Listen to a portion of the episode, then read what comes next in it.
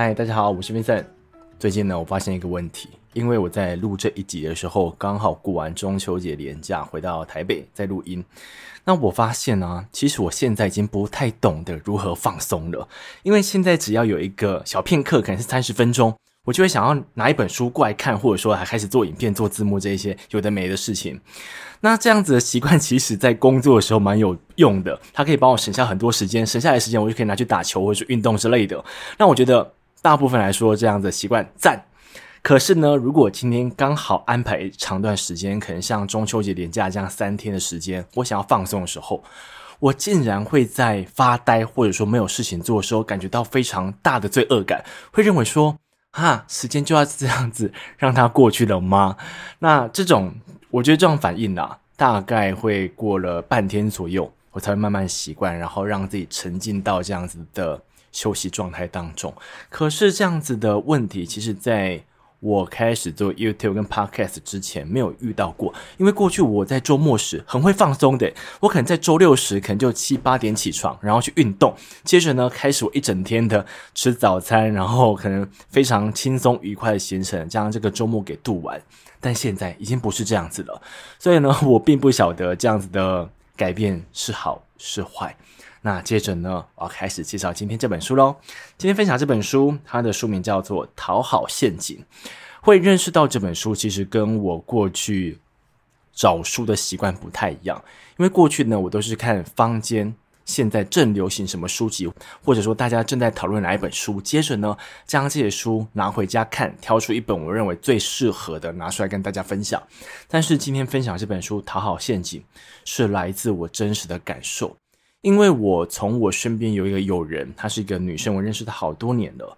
她是一个很直言的人，不管对我还是对她家人，还是对她朋友，我当然认为说她这样子的直言可能会惹怒某些人，但我发现她这样子就是非常敢说话，或者说她有感受直接表露出来的感觉。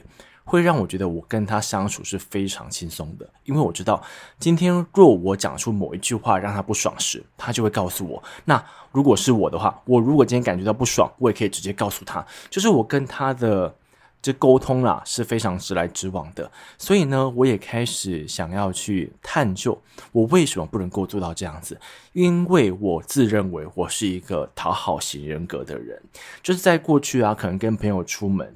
问说今天要吃什么？今天要看什么电影？或者说任何的选择，可能出国要去哪一个城市，买客路上哪一个行程时，我通常都会说我都可以。那我认为啊，讲出这个答案是要为这个答案负责任的。就是假设你今天点饮料时，你说都可以，那他帮你点一杯非常难喝的，你也必须盖瓜承受。那我觉得在大多数的选项当中、机会当中，我都能够盖瓜承受。但也曾经遇过啊，就是我说我都可以，然后他点饮料点了一杯什么凤梨绿茶，我不能够接受，因为我家种凤梨的，所以我 我我出门买饮料不想再喝凤梨。那他如果点了，我就会有有点好啦，我就把它喝了，可是心里面就会不好受嘛。那当然在选电影、选餐厅时也会遇到，所以我就在想，我为什么？不敢说出自己的想法，我为什么不敢说出我现在想看哪一部电影？我想看哪一个动作片？因为呢，可能跟某一个朋友出去时，我知道他可能在挑片子上非常的精准，或者说他很喜欢看一些有深度的电影，所以在这个时候我就不敢说出我想要看哪一部爽片，你知道吗？就是我会顾虑这个人的感受。于是呢，我认为我是有讨好性格的。接着呢，我拿这个讨好的关键字去搜寻，接着搜到这本书。那这本书的一刚开始的观点，就让我对“讨好”这两个字的定义已经大为不同了。因为我过去认为讨好就是想要博取一个好印象，或者说对方有什么资源你想要的，就是过去我们在职场当中可能看到一个人拼命的向上司拍马屁，就是一种讨好的表现嘛。可这本书当中的讨好，它用一种定义。他认为讨好的人就是想要试图控制他人的反应。那为什么要控制他人的反应？我们想象邀约，因为我认为邀约在生活当中是很常出现的。假设朋友找你去某一个地方，或者说他的生日派对，他找你去时，你现在在想啊，每次去他的生日派对，你都要负责当工作人员跟疏导人员，你根本无法享受其中。可是你有想到，如果我现在拒绝他的话，他会不会讨厌我？他会不会就是觉得说我这个人怎么那么小气之类的？你就想到他的感受，他这个感受如果他表现出来了，你可能会承受不住，就是你不想要让这个氛围变得非常糟糕。于是你可能就会说：“好啊，我可以参加。”这就是讨好型最常表现出来的，就是他们脑中绕过一圈。我如果今天说拒绝，那你今天的表现是怎么样子？那这样子的表现，这样子的反应，我无法承受，所以我只能够用讨好的方式来去控制，来去掌握你会出现的反应。这是讨好型人格最根本的原因。所以呢，我们紧接着来往前走一点。为什么一个人会想要去控制别人的反应？这其实可以从原生家庭当中可以探出个端倪。我想两种家庭，第一种，假设你的照顾者可能是你的爸爸妈妈、阿公阿嬷、叔叔伯伯，其中有一个他的情绪特别难掌握、特别暴躁的时候，有可能。你在这种环境成长之下的孩子，就变成一个讨好型人格。为什么呢？因为一个小孩子刚出生的时候是一个小 baby，你今天肚子饿你就哭，你今天想大便就直接。大了嘛，想尿就直接尿尿了。那一刚开始你在出生时的感受就是直接表现出来。那来到你三岁、四岁、五岁、六岁、七岁，你从你的同学、从你的这个师长身上学到，你有感受，你必须表现出来。所以在这个时候，你在学校里面如果被欺负了，你回家就要告诉妈妈，今天隔壁这个同学他打我，好疼哦，这样子，你要表现出你的伤心难过给你的长辈看到嘛。但你要想象，今天你回到家中。你发现，假设是爸爸好了，不好意思，拿爸爸当挡箭牌。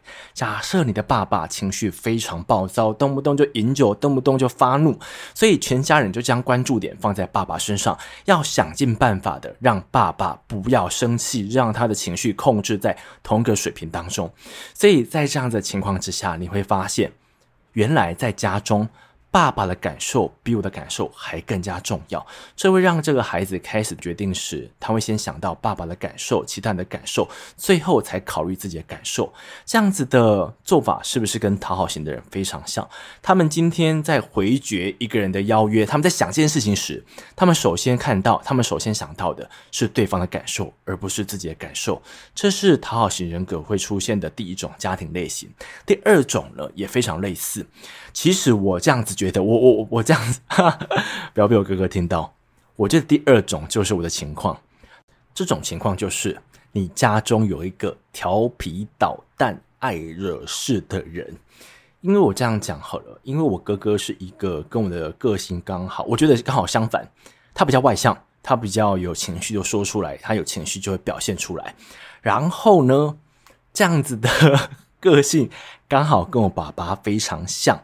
所以他们在你要两个很相像的人很容易吵架，所以呢，他们在家中常常就是有争执、有口角，这就导致我在旁边看着这一切。虽然说他们没有大打出手，但是你会觉得说家里的气氛非常糟糕，或者说我哥可能忽然飙出一句话，他他小时候脾气比较暴躁一点，他长大之后可能就是知道自己不该这样子，所以脾气有点收敛。可是他在小时候是真的不爽就会骂出来的那种，所以呢，身为弟弟的我。我又比他瘦弱，因为小时候跟他打架，我通常都是打输的那一个。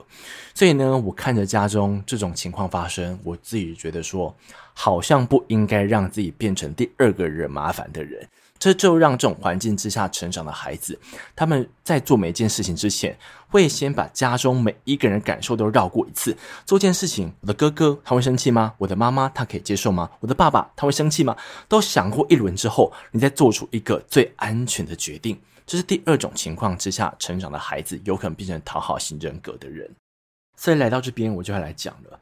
其实呢，这一些讨好型的人，他们内心真正想要的，并不是讨好这个动作，或者说今天有可能啊，在商场上可能想要拿到别人身上的资源，有可能发生。但我们今天讲内心层面的，今天这些人在进行讨好时，其实他们真正想要的是。有人重视他们，有人接受他们，因为他们在成长阶段时，他们发现大家都把重点放在那些爱惹麻烦、那些脾气暴躁的人身上，并没有将关注重点放在自己身上。可是，一个孩子或者说一个人类、一个生物，其实被重视、被需要、被接受，是一件根深蒂固、无法改变的事情。今天我们可能会大声跟大家讲：“不用，我自己一个人就过得很好了。”其实呢，我自己觉得这可能是某种气话，因为被人接受是一件我自认为很很舒服的一件事情。可是，当一个孩子出生在这样子的家庭，在这样子的环境成长的情况下，他可能无法被重视，无法被接受。所以呢，他长大之后，只能透过不断的讨好，来等待对方，诶，感觉到他是一个很好的人，接着呢，慢慢理解他。可是，在这种情况之下，你所营造出来的这个人，其实不是真实的你。你看哦，你在外都表现得好好先生，你在外什么事情都自己拦着，你在外什么事情都不想拒绝，大家就会用这样子的框架、这样子的模子在认识你。可是这样子的框架跟模子并不是真实的你，所以即便到最后大家喜欢这个模子，但他也不是喜欢真实的你，因为你从来没有将真实的感受给表现出来。于是呢，你就可以想象，我原本想要受到重视，想要被接受。但是到最后，大家所接受的都是我那个所营造出来的人设。这样子听下来，是不是有点？就是你明明知道终点，你的目的是这样子，可是你的做法却是背道而驰的。所以呢，我讲几个在生活当中不同地方的范例给大家听看看。在我翻页的时候，跟大家讲一个，你有没有发现我今天讲话比较温和一点？因为 我在中秋连假的时候，我自己听我自己的 podcast。我觉得我怎么每一集都在怒吼啊？这样子，因为我每次录完之后，我下午如果跟朋友出去，我讲话是完全没有声音的。那我就想，我喉咙真的那么破吗？结果发现，其实是我在录音时有时候太过激动了，或者说，你知道吗？就是这个情绪太过高昂，接着将这个话讲得太大声。所以呢，我今天在录音时刻意告诉自己，今天讲话不要那么亢奋，或者说亢奋的地方少一点，这样子我待会出去时，我的喉咙还可以用。所以回到这本书，我刚才讲到，我要讲几个讨好型人格在不同地方的表现。我们先讲到朋友圈，我认为朋友圈其实是讨好型人格的主战场，因为我们可能花很多时间在跟朋友交际，因为讨好型的人会希望可以满足每一个朋友的期许。你可以想象，你对你来讲啦，你认为友谊代表什么？友谊可能代表新北市长，或者说代表总统候选人，但友谊呢？也代表着，像是你今天如果是一个诶出来混社会的，你认为友谊就是我待会如果被人家砍，你要帮我砍回来，或者说有些人认为友谊啊，就是你要陪我谈心，你要给提供我陪伴。有些人认为友谊就是要借我钱，反正大家对于友谊，对于这个朋友的定义非常多的不同见解。所以呢，当这样一个人今天来到这个交友市场当中，他认识 A、B、C、D 四位朋友，这四位朋友对于朋友有四种见解。那讨好型人格就是希望可以满足每个人的期许嘛，所以他可能必须为 A 两肋插刀，他必须当 B 的垃圾桶，他必须借 C 钱，他必须在 D 失恋的时候陪他喝酒喝七天几夜，这样子他才能够满足四位朋友对朋友的理解。哇，这样子活下来非常痛苦诶，因为你知道朋友跟家人最大的不同是什么？家人不能够选择，所以今天即便他的脾气很坏，或者说他今天有什么坏习惯，我们可能可以透过沟通的方式来跟他尽量磨合，但到最后如果他不想要更改，他依然是我们的家人。但朋友不是哦，今天这个朋友，诶。他对于你所索取的东西很多，但你对他索取的东西很少时，你认为这不平衡，或者说这个朋友让你花掉太多时间，你认为这样子不值得，你是随时可以将这个友谊给斩断的。但是今天一个讨好型的人会想要去满足全部朋友的需求，他想要将全部的朋友圈给就是维系的非常之巩固。这种想法其实对于朋友来讲非常好。就是跟他借钱都没问题，今天你要陪伴都没问题，但对于他自己本人来讲不好，因为他今天为了要去满足这些人对于朋友的定义，所以他忽视自己的感受。他可能自己口袋已经没什么钱了，但必须将这个钱再借给 C，或者说他今天明明要上班，但必须陪这个失恋的朋友去大吃大喝，或者说他今天有很多自己的需求，但他今天为了巩固这份友谊，他必须牺牲自己的时间，或者说牺牲自己的资源。这是这些讨好型的人在朋友当中最麻烦的一件事情。那来到职场当中，在职场当中，我不晓得你是否遇过这样子的人，他来者不拒。哇，来者不拒的同事，对于其他同事来讲是一件好事情。只要你认为说这件事情应该不是我的职责所在吧，你就去敲他，你知道，哎，hello hello，这这个工作我可以交付给你吗？当你知道这个人总是来者不拒时，他通常都会讲，好啊，我试着接看看。那你知道一个讨好型的人今天讲出这样子的话时，他心中在想什么吗？他认为说。我在借人情给你，我今天帮了一个忙，两个忙，我将这个办公室的每个人帮过之后，你们大家都知道我是这个办公室当中付出最多的人，所以当下一次要升迁，当下一次可能有更多好事情的时候，你们一定会告诉我。可是我必须跟这些讨好型的人讲一件会令你们失望的事情，就是通常一个会将这些烂工作交付给你，或者说没有看到你的行事历跟工作事项，就将。他的任务交付给你的人，他是不会看见你付出的，因为对他来讲，你只是一个可以利用的棋子而已。这样讲好像非常的现实，但我必须承认，这是我看到的。因为呢，我之前认识一个主管，他是所谓的来者不拒，他认为这是他负责任的表现之一。所以，即使他今天有家庭了，今天他有孩子要照顾，他也常常在周末时加班，在平日时。加班，这让他跟他的孩子非常疏离，就是他告诉我的了。那我其实也知道他的原因是什么，但你知道吗？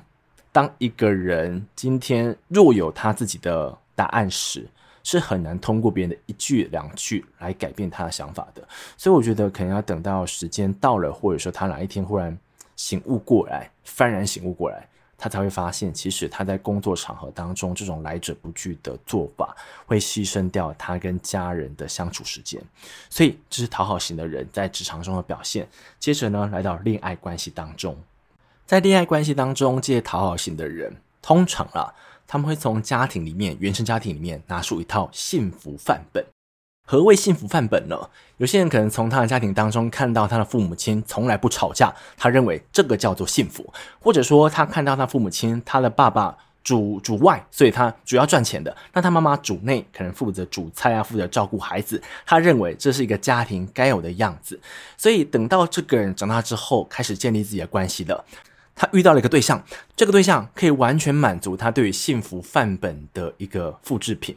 哇，这个可能假设他遇到一个男的，这个男的他的赚钱能力好好哦，这样子我可能就可以在家里面主内了。或者说他遇到一个男生从来不跟他吵架，他认为这个叫做幸福。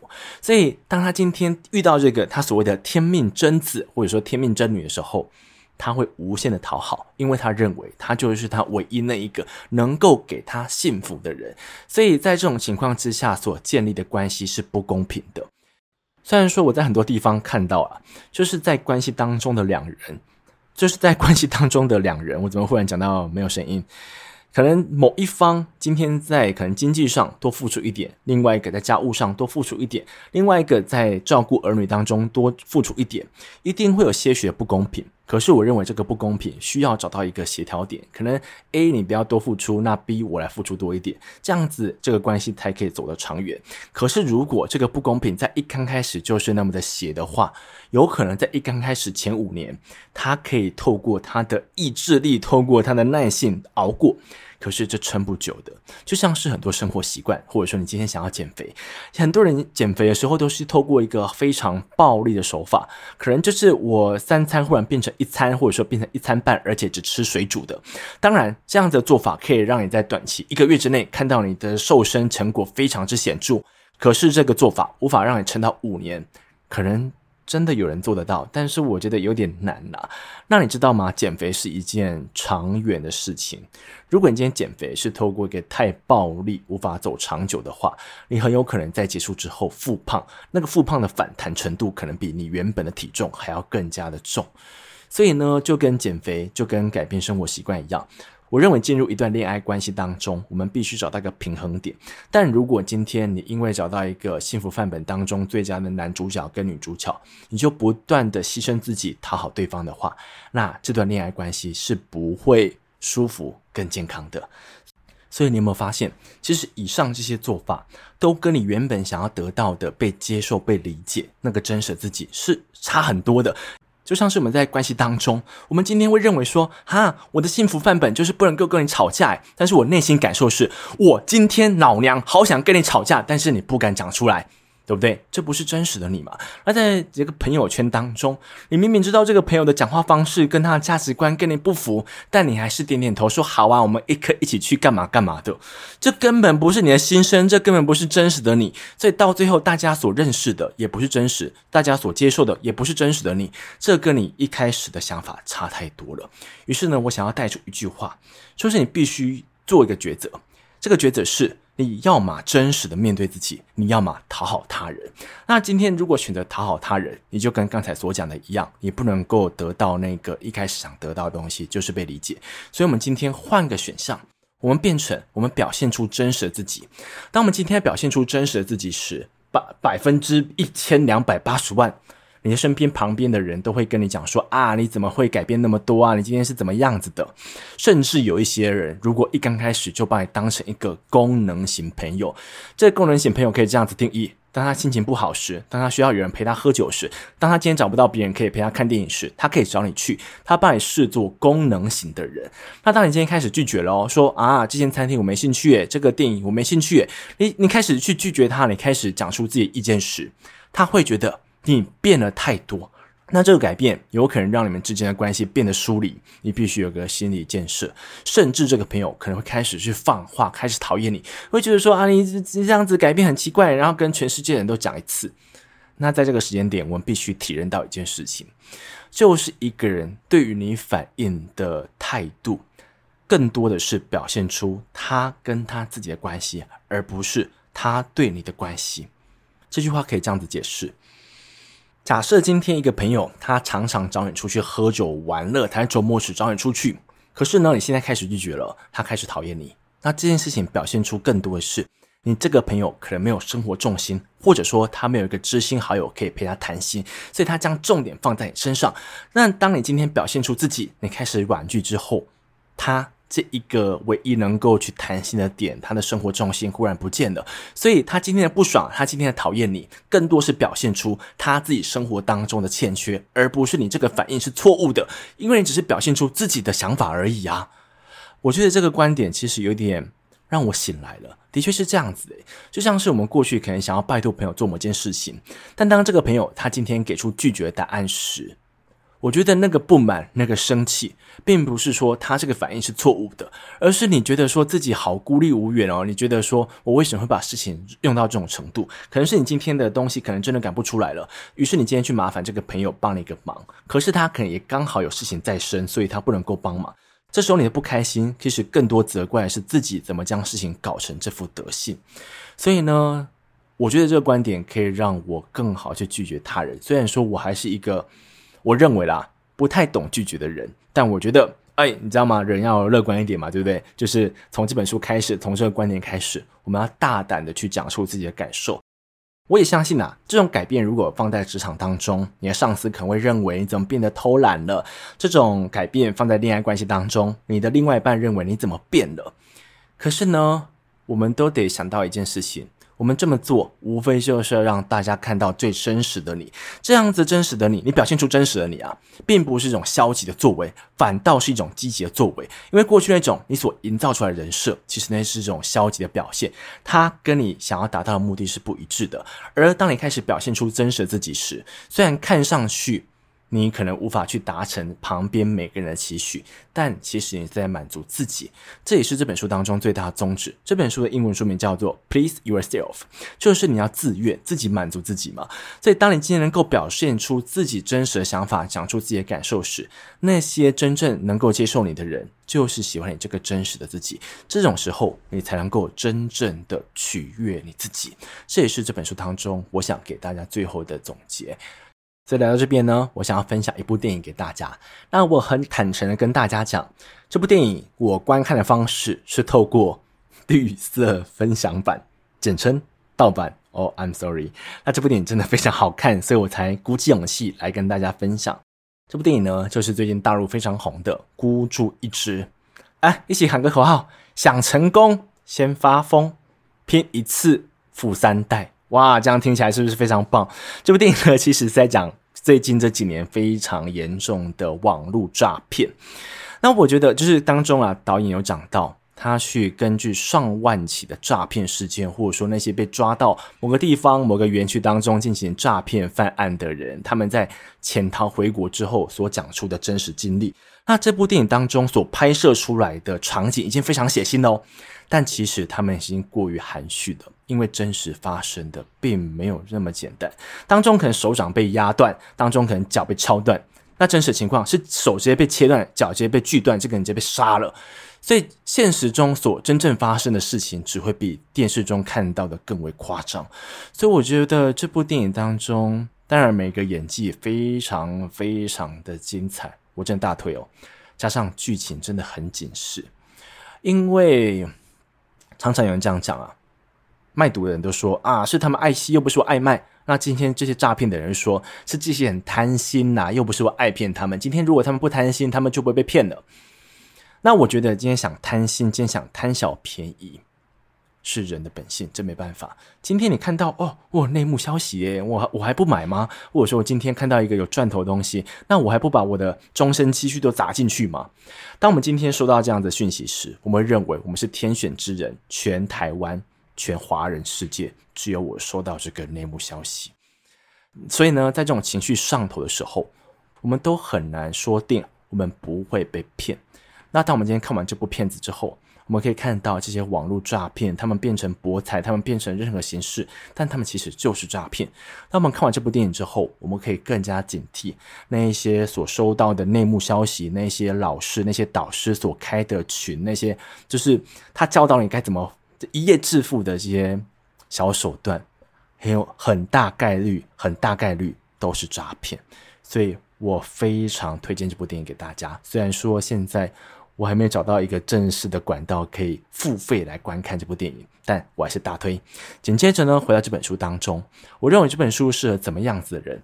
第一个，你跟我一样就是一个讨好型的人，让我觉得这本书算是一个你可以认识自己非常好的途径。你可以看到自己今天想要去讨好别人的。根本想法是什么？那这个根本想法是来自你家庭当中的哪一个区块？我认为透过这样子慢慢的追忆吗？我这样讲好浪漫了，就是慢慢的回溯到你小时候的场景，或者说你哪一个家人是有这样子倾向的，你可以知道更深层的你。那第二个，我认为你身边有一个讨好型的人，但他不晓得的时候，你或许可以告诉他有这本书的存在，或许这本书就可以帮到他了。那关于今天的分享，哎，问一下。我今天录下来，有没有觉得说好像情绪没有那么高昂了？我尽量克制了，就是讲到很多点的时候，我都尽量不要让这个情绪爆炸。所以呢，不晓得你们觉得这样子的改变是好是坏，是明显还是差不多？你可以透过留言区的方式，就是在 Spotify 的留言区上面告诉我。那关于今天的分享就讲到这边，谢谢你们。